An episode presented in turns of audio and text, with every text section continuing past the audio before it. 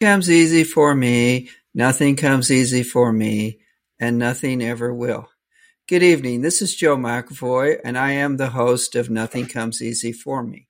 Tonight, my guest is my friend, Monique Moreau. How are you, Monique? I'm good. It's Moreau, sorry. I apologize. Yeah. Very much so. That's all right. How have you been? I haven't seen you. Pretty good. I've been really good, and I haven't seen you for quite some time. Yeah, I've been living in kind of East Central California for a year, but I just moved back to LA. I didn't know that. Yeah. Me and my husband left for the pandemic just to get out of LA and go somewhere nice and quiet. Did you enjoy it? It was good for the most part, but it's kind of Trump country, so it's a little uncomfortable sometimes. I fully understand that. So was it kind of hard for you to... How long have you been in Los Angeles? I think it was 12 years. So was it a little hard for you to pick up and go to the central... Yeah, it was really sad because I love LA so much. Were you afraid you would get the coronavirus 19? Yeah, and because I have really bad asthma. Like, I know people say that it doesn't harm people with asthma as much, but like I got the flu once and I was just out of work for like a month. I have had asthma since I was 10, and I'd rather not say how many years that is, but I have a milder case, and I really relate to what you're talking about. And it's something that since March of last year, I've worried about myself. But I stayed here in LA and toughed it out. Yeah. And that... How was it? You know, it was like watching a movie about what Los Angeles would be like if there's hardly anybody on the freeway. You walk down the street and people cross the street, and it was very hard to believe, but I got through it. And it was. I miss people like you. Oh, because I met you at open mics, and your husband as well. You want to give him a plug? Sure. It's Kevin Hawkins. He actually left all social media, but he'll be back soon with his own Instagram. But that's great. Yeah, yeah. And you just you couldn't go to an open mic. You couldn't go to a comedy show. You could, but that was just behind you. And there wasn't anything you could do about it. And I didn't want to go on Skype comedy because I like that audience in front of me and that instant response that you get. You do, yeah. Yeah, me too. I've seen you do it. And you're good at it. Yeah, you are. Yeah. Oh, thanks. Yeah, It was weird, though. Like, I did a few Instagram shows, and all you see is hearts come up on the side. You don't hear laughter. So it just felt very strange. So did you feel like you were really talking to the wall or talking to the hearts? Just talking to the hearts and trying to get more hearts to come up.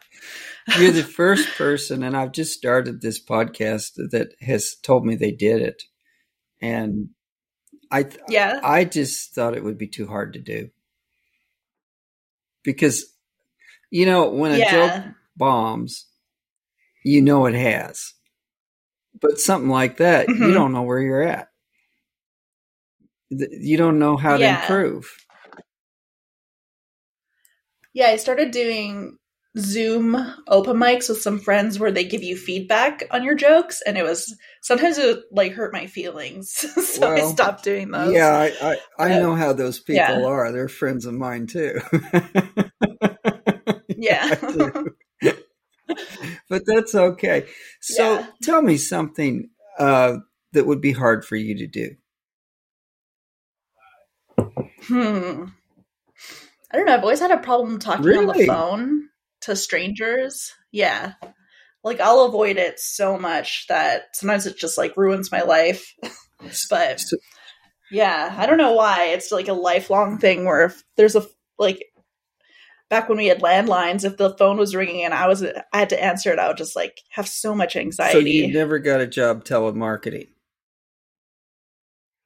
I did work at a call center once. My parents wanted me to do that when I was in my first year of college, and just to get over this fear of talking on the phone. But it was with AT&T billing. Oh my God. And they were just so mean to me. It just made everything worse. Yeah, because you're talking to people who owe money to the phone company about paying the bill. Yeah. Mm-hmm. And that's a hard sell. Yeah, so they're just, they're all angry. Yeah, I worked for a collection agency at one time, and that wasn't for very long because that's a hard job. People want to know where I live, and it's like, sorry, I'm not going to tell you. But yeah, you're in a position where you're the enemy instead of the friend, and you'd have to address them as Mr., Mrs., Miss. Be very businesslike. Instead of, hey, you pay the bill. Yeah, exactly. Do you still have? Is it still kind of hard for you if like your phone rings and you don't know the number? Yeah, I think I have. I always have my phone on silent, which is why you've gotten my voicemail like 4 times. And usually I'll just like text the person back, unless it's someone who I know doesn't have like a phone that texts, like my parents or something. And and even my parents, I've known them my whole life, and I still like I struggle calling them on the phone. And so I'll just like avoid it completely. What was it? Is it a fear, or is it imposing on you, or? I don't know. I think that it's definitely a fear. It's like an anxiety thing. And I think it's just because everyone kind of sounds like rude or harsh on the phone. Like this podcast's easier because we're kind of like, first of all, I know you, but you have like a nice sounding demeanor. But then if I have to talk to a stranger who, you know, answers phones all day, then they're not going to be as nice sounding, and they'll be like kind of rude, and I'll just feel like I'm inconveniencing them so much that like I just can't deal with that. I don't know why. So you're concerned about other people's feelings. Yeah. Which is thoughtful of you. Yeah. Because it's kind of rare, because a lot of times people aren't that concerned, but would you say anything else? Do you have a problem like emailing people, or? No, I like emails. I like chatting with people and texting. And like, I have friends out there who for like years, I've just been having an ongoing chat with them. And it's really nice. I like that, where you could just text someone something at like 2 a.m. and then they'll answer at like 9 in the morning or something. Well, you know, when they wake up. Of the things about texting people is they can't argue with you.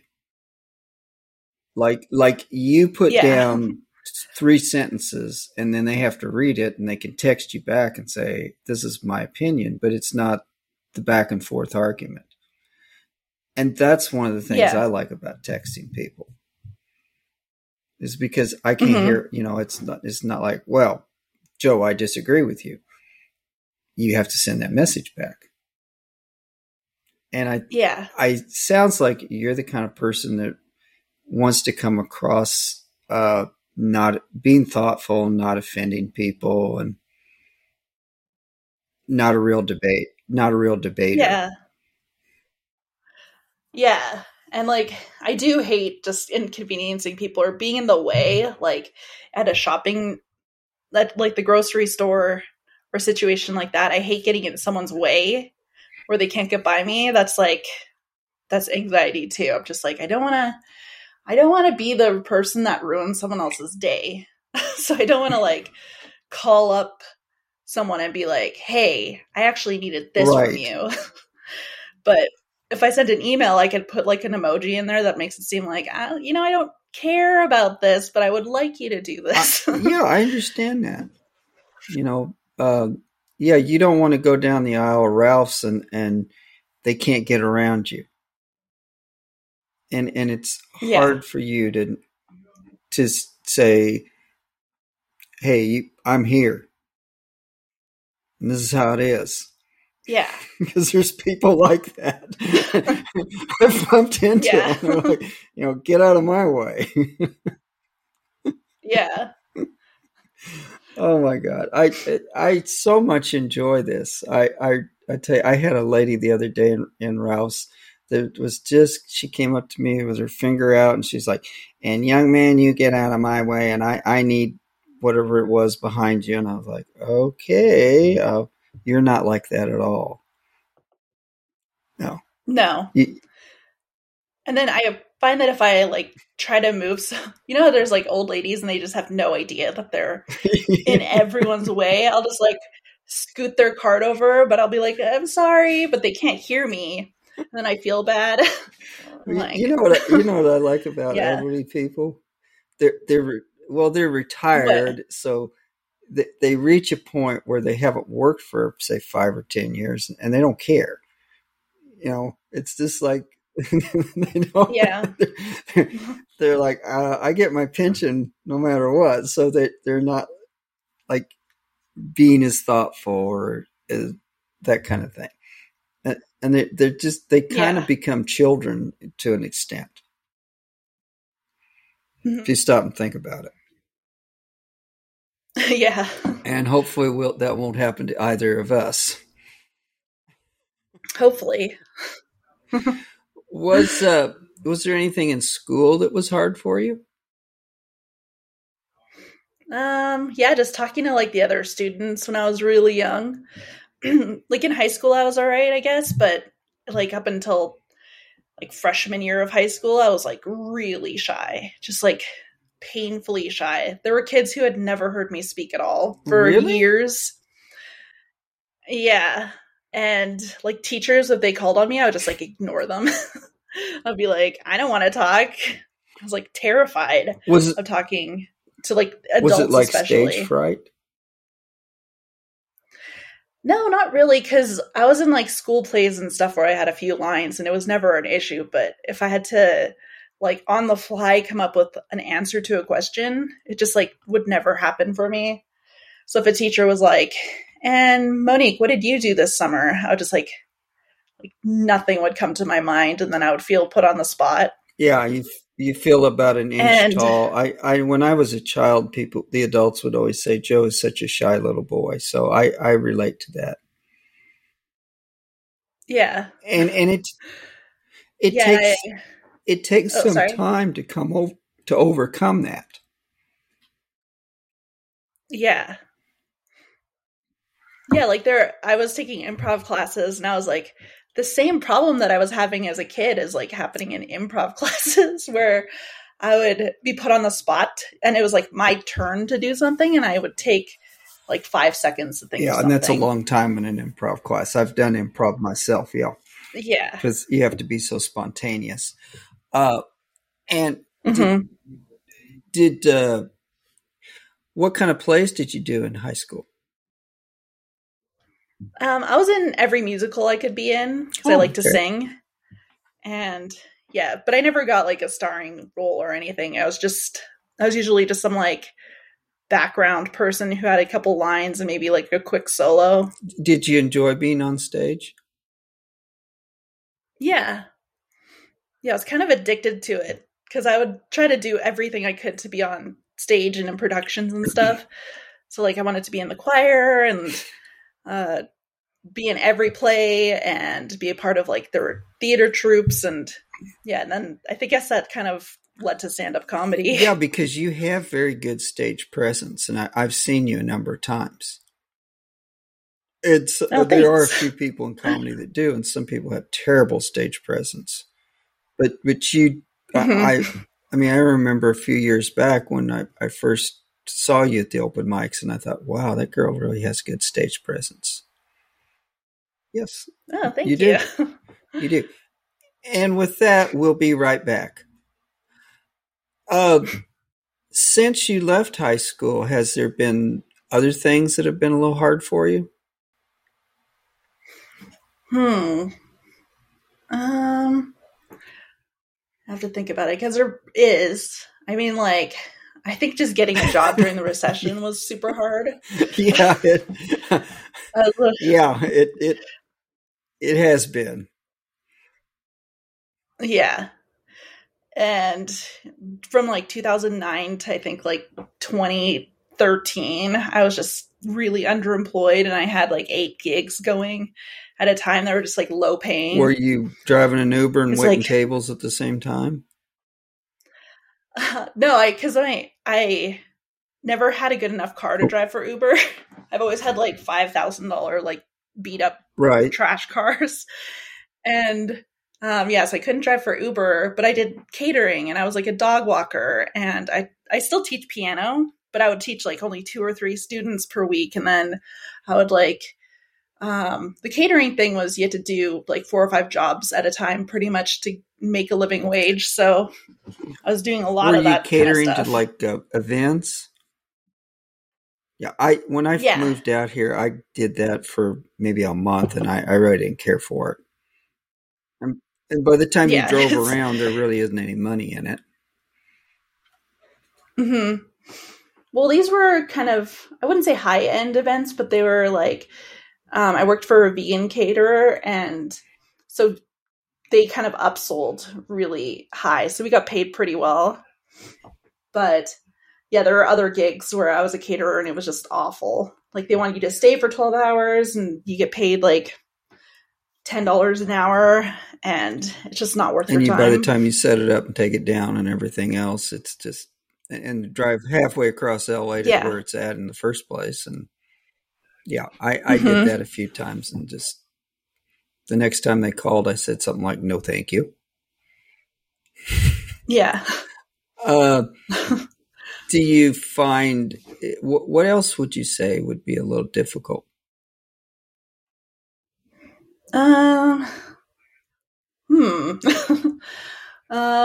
think that like I'm cooking, cleaning, sewing.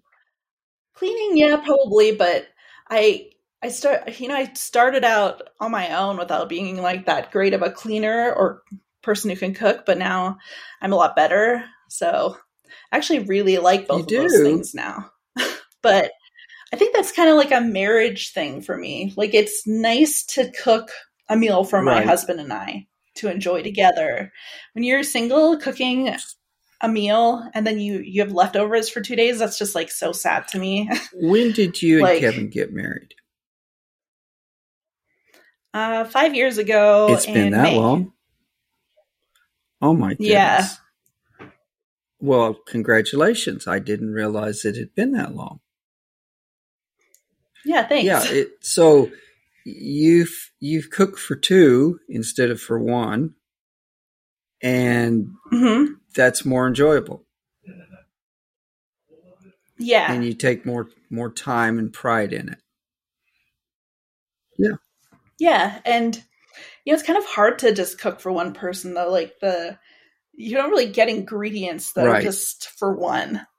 It's always like a big thing of meat, or like even one russet potato is sometimes too much for one person. Yes. Yeah. So it's nice to be able to have the right amount of food for 2 people. So how long have you been back here? A month. Okay.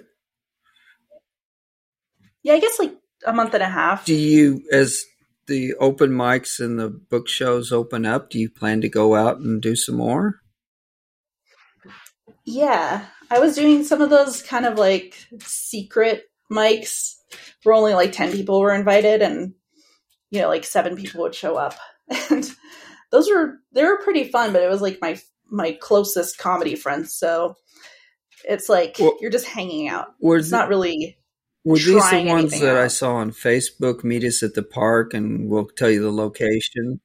Yeah, that kind of stuff. Yeah. I just wasn't brave enough to go to those with everything going on. And yeah, I had the yeah. Like once I got vaccinated, I was more like I didn't feel as nervous right. doing those. Right, and I've been vaccinated too, and I'm really wanting to get out and go do stand up, and I'm looking everywhere I can to find out where there are open mics or clubs that have try to get booked in shows myself. But that's enough about me. Is it as much fun as it used to be? It is. Yeah.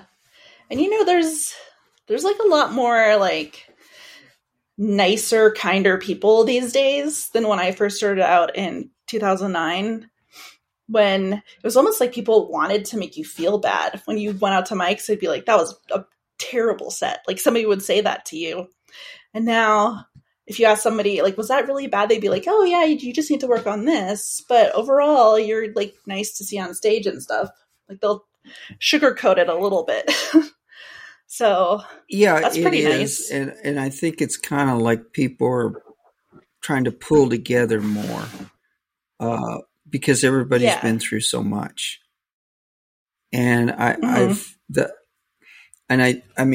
think people are kind of trying instead of say be real competitive. They're kind of trying to say, well, yeah, your set could improve, or it's really great, or that kind of stuff. Mm-hmm. And that's what I'm yeah. hoping for when I go out.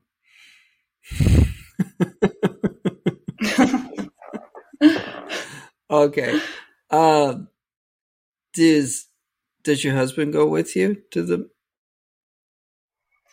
Not as often, because he sort of quit and just to work on writing more. And he also works as a producer, like a associate producer. So he's usually right. pretty busy. But he'll come to some of them and do a set every now and then. Well, he was pretty good. And he usually does pretty well. He's pretty good. Yeah. Yeah, like he's like one of the funniest people I know. I know that's people online who hear this are going to be like, hey, I'm not the funniest person. But yeah, he's hilarious. He makes me laugh every day. So I kind of wish that he would go back to stand up more. Well, maybe he will in the future. You know, he yeah. could. And you two ought to do work out something where you can work together on it. Yeah, we did. We had a show together for a long time. This was like years really? Ago, though. And yeah, we had like a multimedia show that where anyone can bring like anything to the show. So it'd be like stand up. But if you had like a video you wanted to premiere, or you had a bit that you didn't think would work out in a just regular stand up show, you could do it at our show. Where was that at? It was at this like weird warehouse converted into a church that they rented out for really cheap. And it was in Atwater Village. I didn't. Yeah. But now they're not there anymore. I didn't know that. I did. Yeah. It was like a really fun show, but yeah, it was really hard to do. What was hard about putting the show together? Is that what was hard?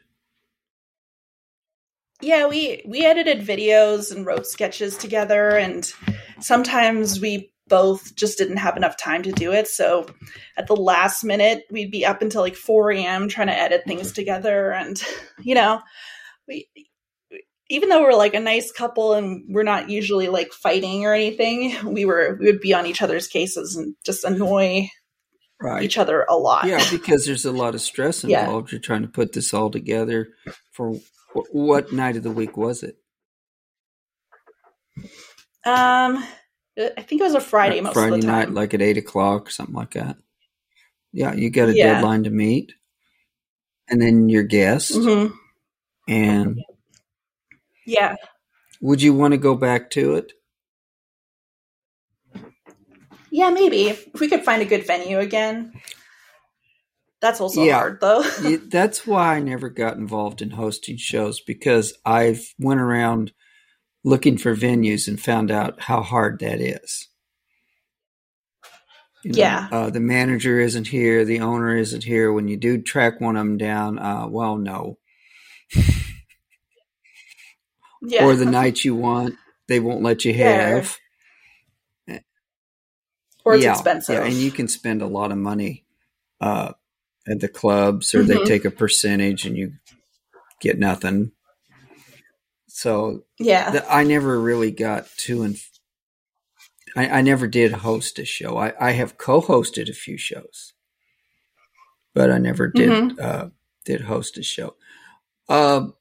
Did you find like in school, was learning hard for you? I guess paying attention was really hard for me. Like, I guess because during the pandemic, I actually was diagnosed with ADHD. What is that? Because I just couldn't. It's like attention deficit hyperactivity disorder.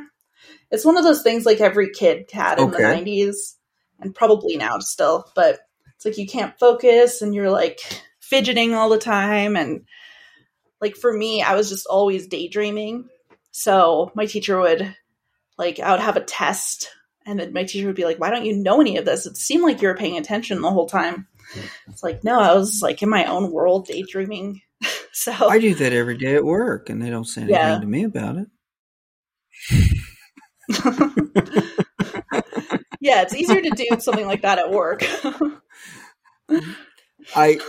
So is it still like that for you? Is it still kind of hard to hold your attention to something, or? Yeah, like certain movies. For a long time, I thought movies were bad because I just couldn't pay attention to them. And then during the pandemic, my husband and I watched 300 movies or something crazy like that. And I was like, oh, these are actually really good. So, yeah. I think I watched more movies during the pandemic than I have in 10 years, I'm sure. Yeah. And a lot of people have. So when it's the two of you watching the movie, then you can pay attention. Yeah. That's great. Yeah, sometimes in the big theaters, for Marvel movies, especially when they're 2.5 hours long, I would just be like, oh, I need a break from this. So I'll just go for a walk and come back and then not know what was going on. Well, are you like me if you watch, say, the first fourth of the movie and you don't like it, you just leave and go home? Yeah, but usually, I don't go to movies unless I'm really stoked about it. So that's pretty rare that I'll just leave. Is there anything in the box office that you've seen advertised you'd be interested in going to see? Not really. Maybe, what's the new Marvel one? Black Widow? Is that it? I'm so bad at remembering the names of movies. I'm kind of the same way. And yeah, I'm pretty sure here in Los Angeles, the theaters have reopened. Because for a long time, they were closed. Or if they were just limited to people, And I think that they've pretty much reopened. I haven't been to a movie in probably 3 years. Wow. They're kind of expensive, Yeah, they are. And I'm not talking about concessions. I mean, just to get the ticket. They really are. Yeah, and if it's bad, what are you going to do? You just spent $20 on a movie. Right. Oh, I'll take that back. I did go to see, I cannot think of the name of it. And it was a big movie about 2 years ago. And was about the late night talk show host. It wasn't The Joker. Yeah, The Joker. I did go see that with a friend. Yeah. Yeah, I saw that. And you know what happened? I'm a member of SAG. What? They mailed me a copy of it. So what I paid $15 for, I could have waited and then seen it for free.